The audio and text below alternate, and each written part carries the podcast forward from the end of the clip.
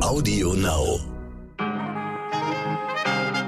Einen fröhlichen Montag und einen guten Morgen wünsche ich Ihnen, liebe Podcast-Community. Es ist der 23. Mai. Ich bin immer noch Michel Abdullahi und hier ist für Sie heute wichtig in der Langversion.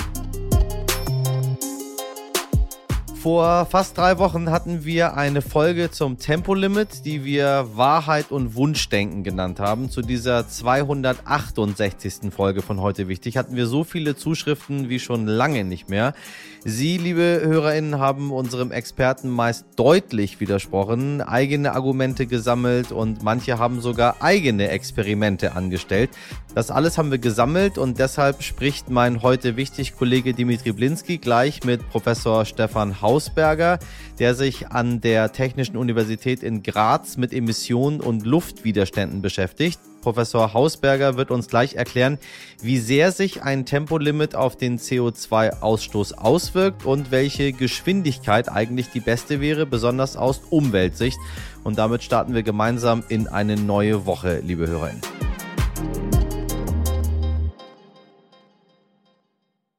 Zuerst ein kurzer Blick auf das Wochenende und die kommende Woche. Was wichtig war.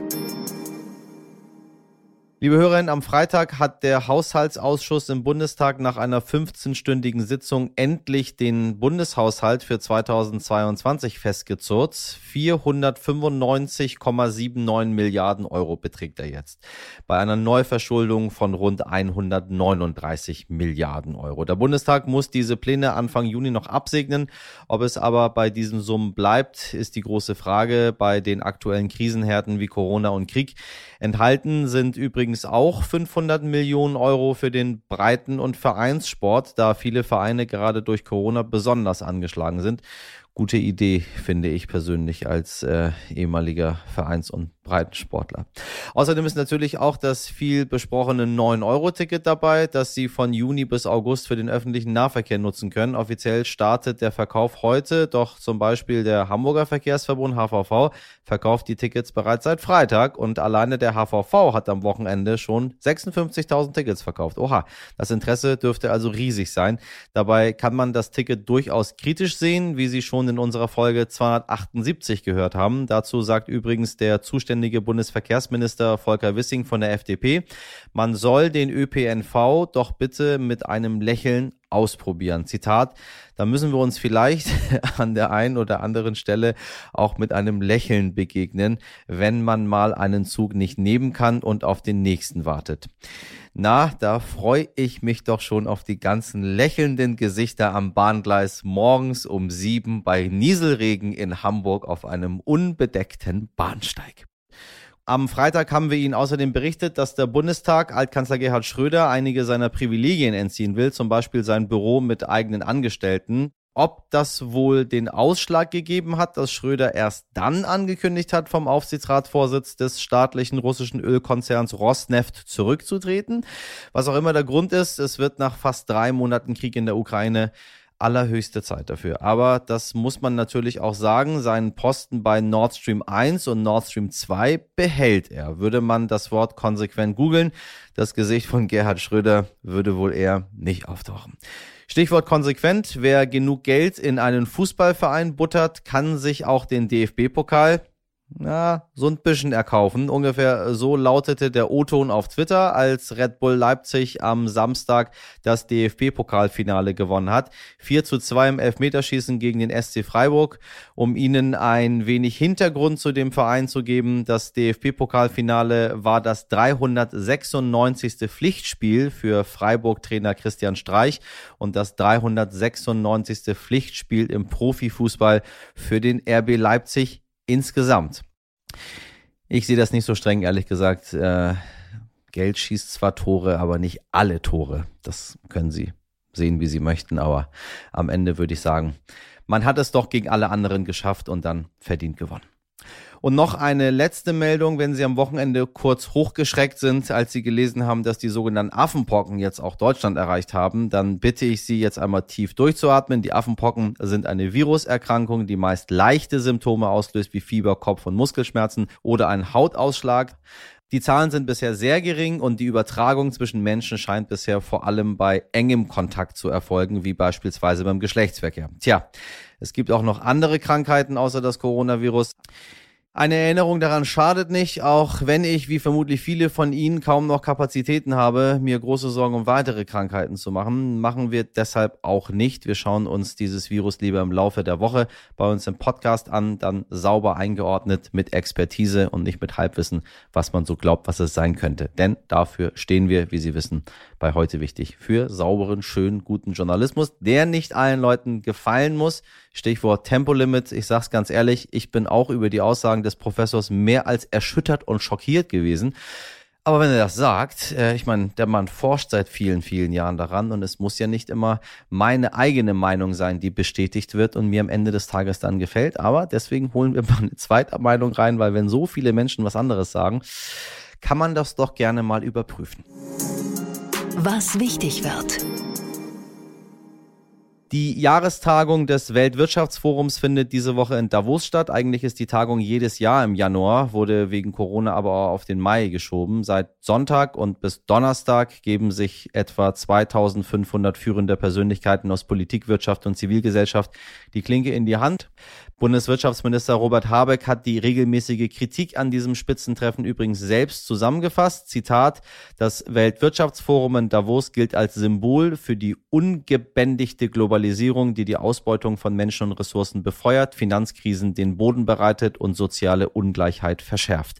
Bei aller berechtigten Kritik bietet Davos aber auch Raum für kontroverse und kritische Debatten über diese Fragen. Schön zusammengefasst. Bundeskanzler Olaf Scholz wird nach seiner Reise auf dem afrikanischen Kontinent auch dort sprechen. Am Donnerstag ist Christi Himmelfahrt und Vatertag. Das ist der Tag, an dem Menschen jede Menge alkoholische Getränke in ihren Bollerwagen packen und Spaziergänge machen, zumindest bei uns hier im Norden. Ob man diese liebevoll Tradition genannte Eigenart mitmachen muss, lasse ich jetzt mal so stehen, aber lieber ein Bierspaziergang als ein Montagsspaziergang.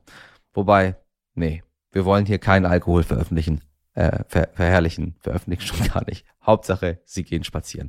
Dank dieses Feiertags gibt es allerdings am Donnerstag auch, ja, leider, leider keine heute wichtig Sendung. Wir sind dann am Freitag wieder für Sie da. Aber glauben Sie nicht, dass ich da dann die Beine hochlege an diesem freien Tag oder sagen wir mal an dem, ja, Sie wissen schon, wir arbeiten weiter.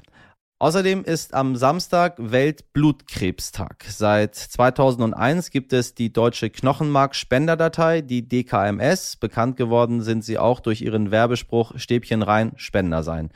Und ich kann es Ihnen nur ans Herz legen, meine lieben Leute da draußen, falls Sie sich noch nicht für die DKMS registriert haben. Es ist ganz einfach und Sie können Leben retten. An Stäbchen in Mund und Nase sind wir nach zwei Jahren Corona-Pandemie doch wirklich gewöhnt und der Zweck könnte kaum ein besserer sein.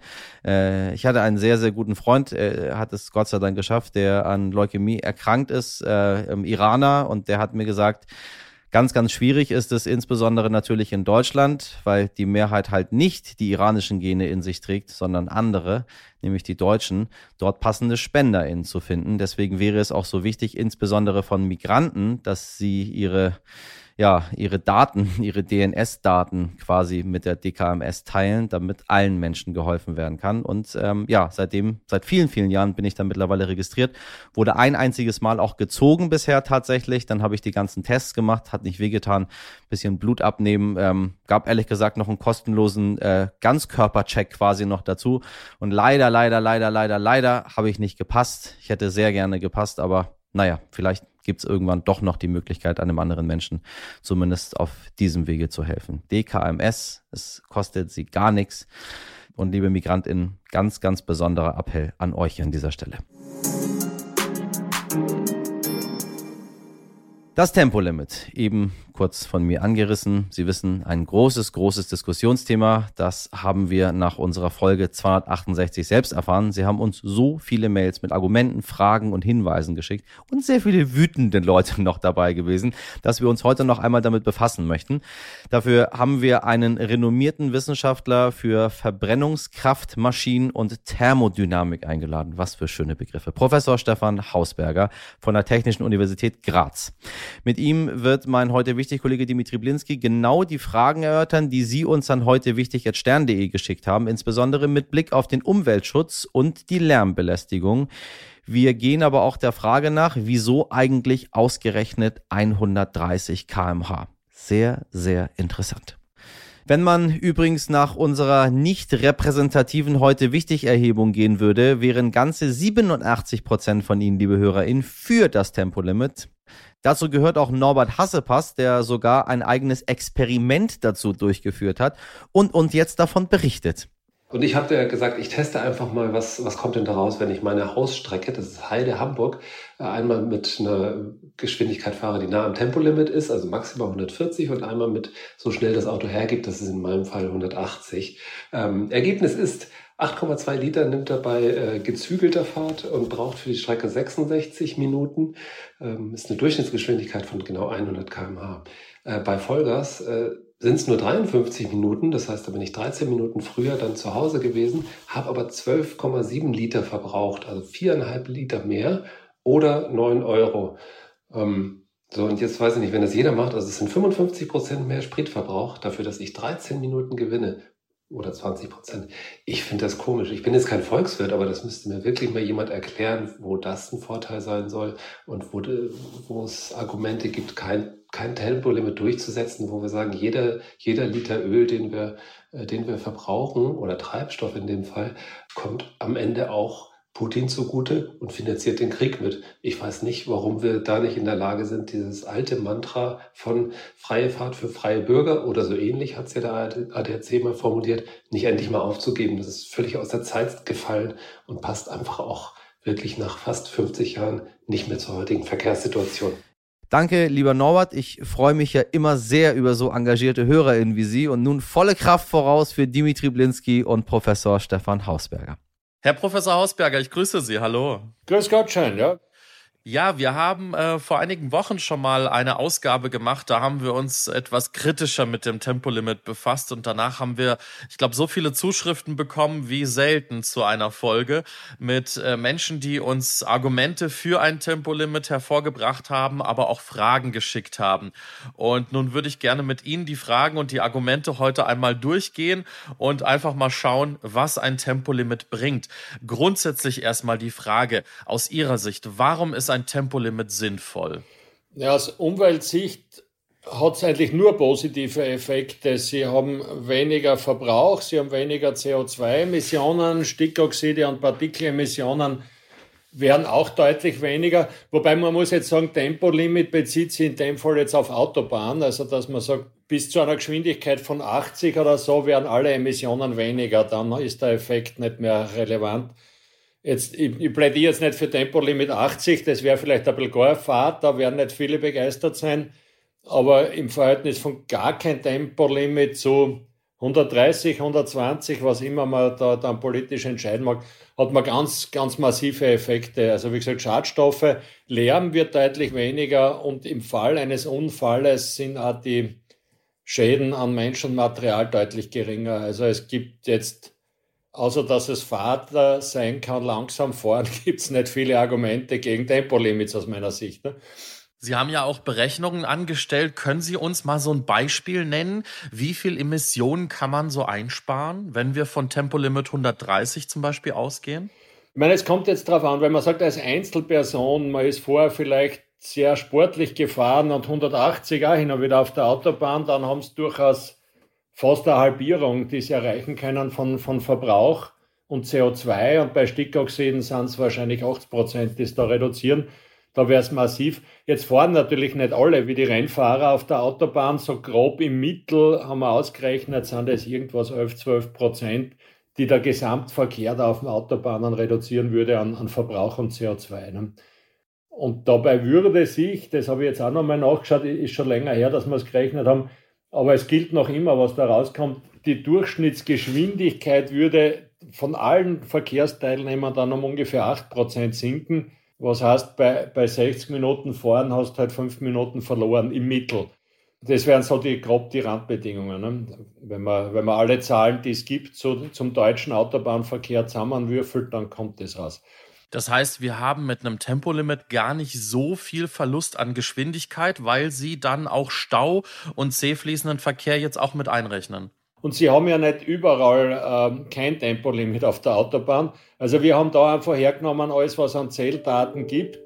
Äh, und einfach, da gibt es eine Verteilung, wie viele Fahrzeuge über 130 fahren. Und wenn wir einfach annehmen, dass die Geschwindigkeitsklassen drüber dann wegfallen und ab brav 130 fahren, also man muss wahrscheinlich auch überwachen, sonst nimmt das keiner ernst, dann kommt genau eben diese, diese 11% CO2 und 8% Geschwindigkeitsreduktion raus. Das gilt natürlich jetzt für die Autobahn. Jetzt kannst dann, das ist das Argument, sagen wir, von Geschwindigkeitsgegnern, die dann sagen, naja, Autobahn ist ein Drittel ungefähr vom Gesamtverkehr. Wenn wir von 11, 12 Prozent ein Drittel nehmen, sind wir bei 4 Prozent, zahlt sich ja gar nicht aus. Es gibt allerdings natürlich nicht viele Maßnahmen, die auf einen Schwupp so viel reduzieren. Gell? Das ist leider bei CO2 so. Ne? Äh, da gibt es keine geschenkten Riesenhebel, wie man CO2 mindert. Nun äh, gehen wir auch immer von dieser magischen Zahl in Deutschland 130 aus. Also bei Tempolimit sprechen wir immer von 130.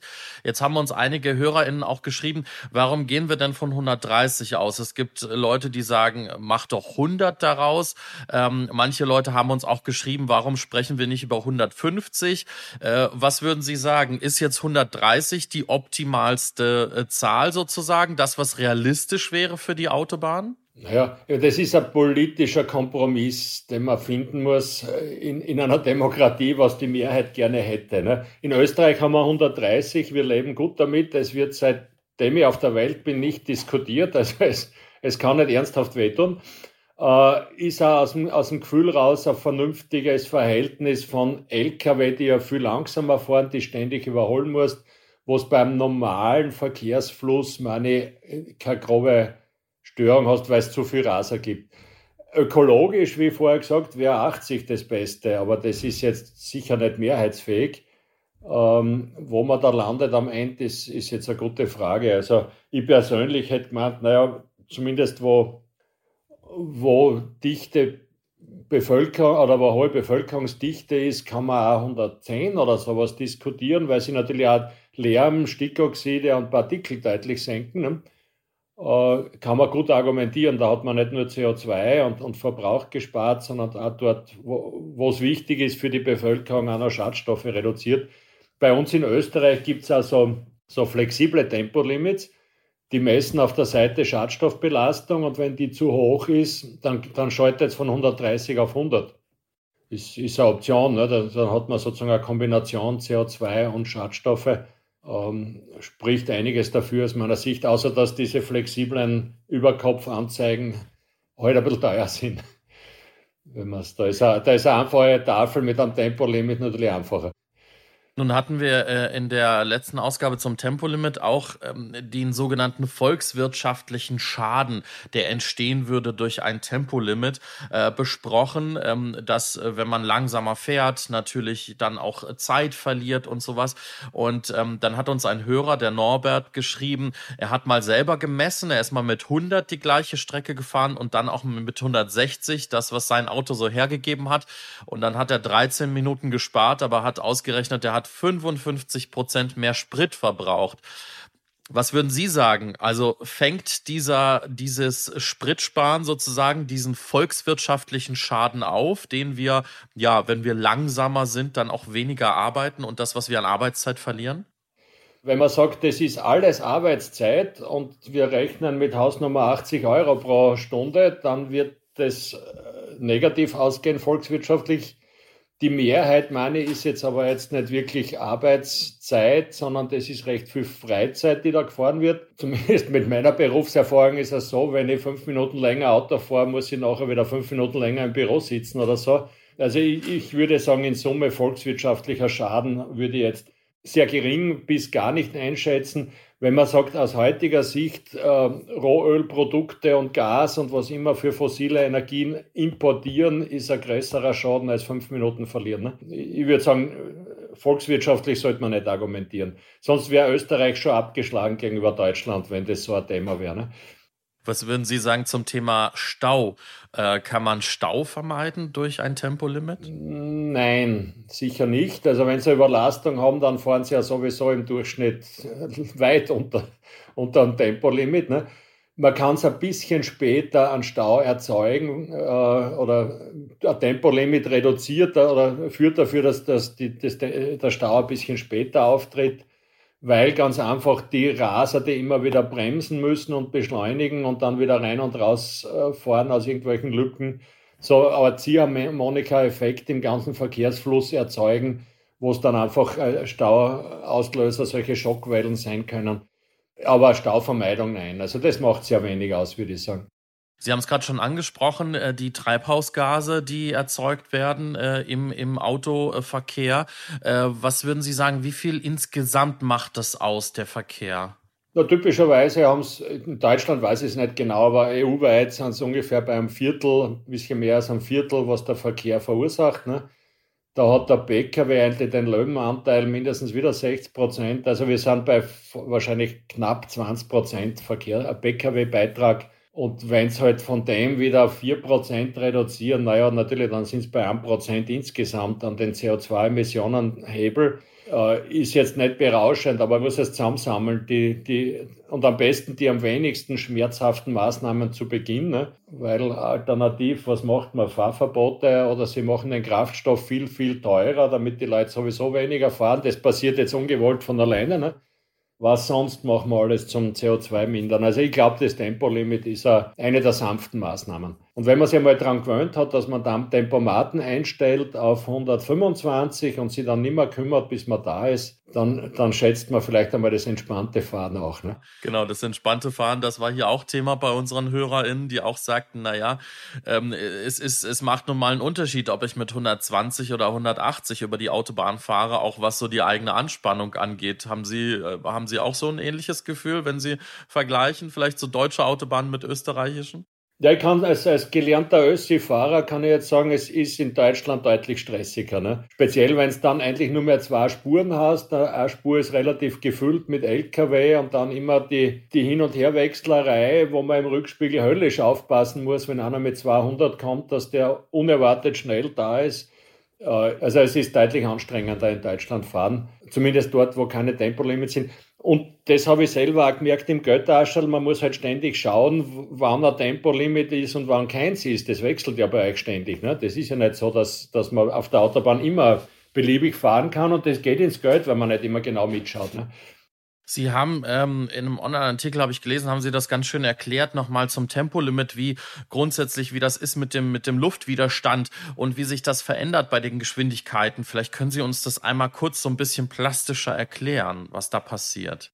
Der Luftwiderstand erhöht sich mit dem Quadrat der Geschwindigkeit, die Sie fahren. Und mit dem Quadrat heißt es also weit überproportional ist jede Geschwindigkeitssteigerung führt zu überproportional mehr Verbrauch und, und auch Schadstoffemissionen dann. Das heißt, je schneller ich fahre, desto mehr CO2 stoße ich aus und dann überproportional viel. Genau, das fängt speziell so ab 100, 110 km/h an, so richtig überproportional zu steigen. Das ist die Eigenschaft von quadratischen Funktionen unter 80 km/h macht dann der Luftwiderstand nicht mehr ganz so viel aus. Der hat dann wenig Anteil. Das heißt, dort noch langsamer fahren ist dann nicht mehr sehr nützlich. Und ab wann würden Sie sagen, ab welcher Geschwindigkeit wird es dann richtig kritisch? Naja, kritisch, meine, von 110, 120 aufwärts spürt man den Luftwiderstand so richtig schon stark steigend wenn du über 140, 150 bist, dann, dann kann man es richtig am Verbrauchsanzeiger vom Auto ablesen, glaube ich, wenn man 10 km/h schneller und schneller fährt. Und das macht auch einen Unterschied, was für ein Auto man fährt? Das macht einen Unterschied. Je, je, je größer die, die Frontfläche ist, desto höher der Luftwiderstand. Ne?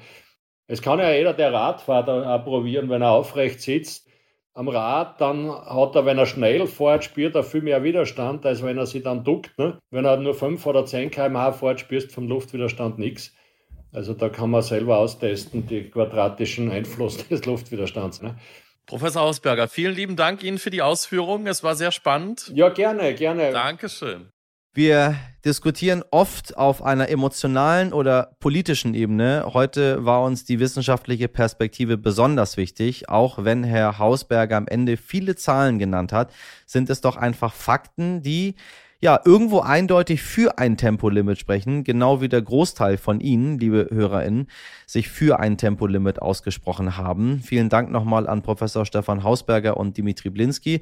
Genauso ist es in der Wissenschaft, dass Sie dann andere Theorien und andere Zahlen, andere Fakten bedienen können, um vielleicht zu einem anderen Ergebnis zu kommen. Kommt immer so ein bisschen drauf an, was man am Ende möchte. Und zwar nicht was für ein Ergebnis, sondern wo es passen soll. Beides kann stimmen. Ich bin übrigens auch sehr für ein Tempolimit. Äh, ich sage Ihnen da ein bisschen eigennützig, so ein bisschen wegen dem Klima, aber hauptsächlich, weil das Fahren dann unglaublich, unglaublich angenehm ist.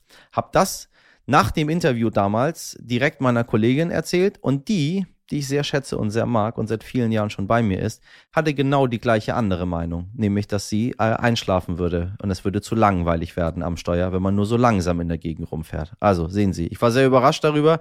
Ähm, das einzig Wichtige ist, wenn wir emotional über Dinge debattieren und diskutieren miteinander, am Ende äh, zählen nur die Fakten und nicht so eine Meinung, die wir dazu haben. Deswegen geben wir uns ähm, ja immer sehr viel Mühe für Sie hier Experten und Expertinnen zu finden, die das alles belegen, was sie dazu erzählen. Das Fass des Tages. Ein entkoffeinierter Kaffee hat im wunderschönen Florenz in Italien einen Polizeieinsatz ausgelöst. Ja, Sie haben richtig gehört. Zu einem frage ich mich bei diesem Satz, wenn man schon Espresso trinkt, weshalb dann bitte koffeinfrei? Aber sei es drum, der Grund für den Polizeieinsatz ist ein anderer. Der viel zu teure Preis. Statt dem in Italien oft üblichen einen Euro für einen Espresso verlangte der Kaffeebetreiber in Florenz 2 Euro. Due, meine Damen und Herren. Das berichtete der Guardian. Und ein Kunde war darüber so erbost, dass er die Polizei gerufen hat. Und tatsächlich Recht bekommen hat. Die Getränkepreise waren nämlich nur digital einsehbar, nicht aber auf oder hinter dem Tresen. Jetzt muss das Lokal tatsächlich 1000 Euro Strafe bezahlen und der Kaffeebesitzer ist alles aber not amused. Bei dieser Schreckensmeldung gönne ich mir zum Frühstück erstmal einen ganz, ganz starken Espresso. Nee, ich trinke eigentlich ausschließlich Tee, liebe Leute.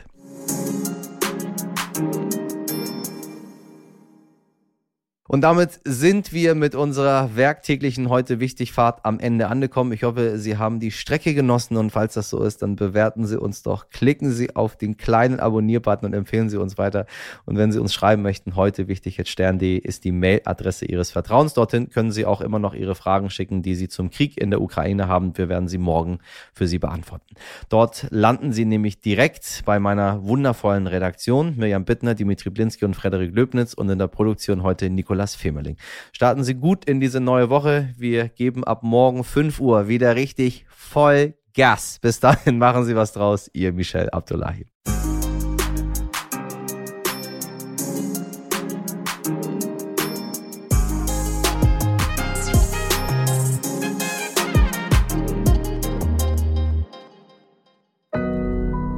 Audio Now.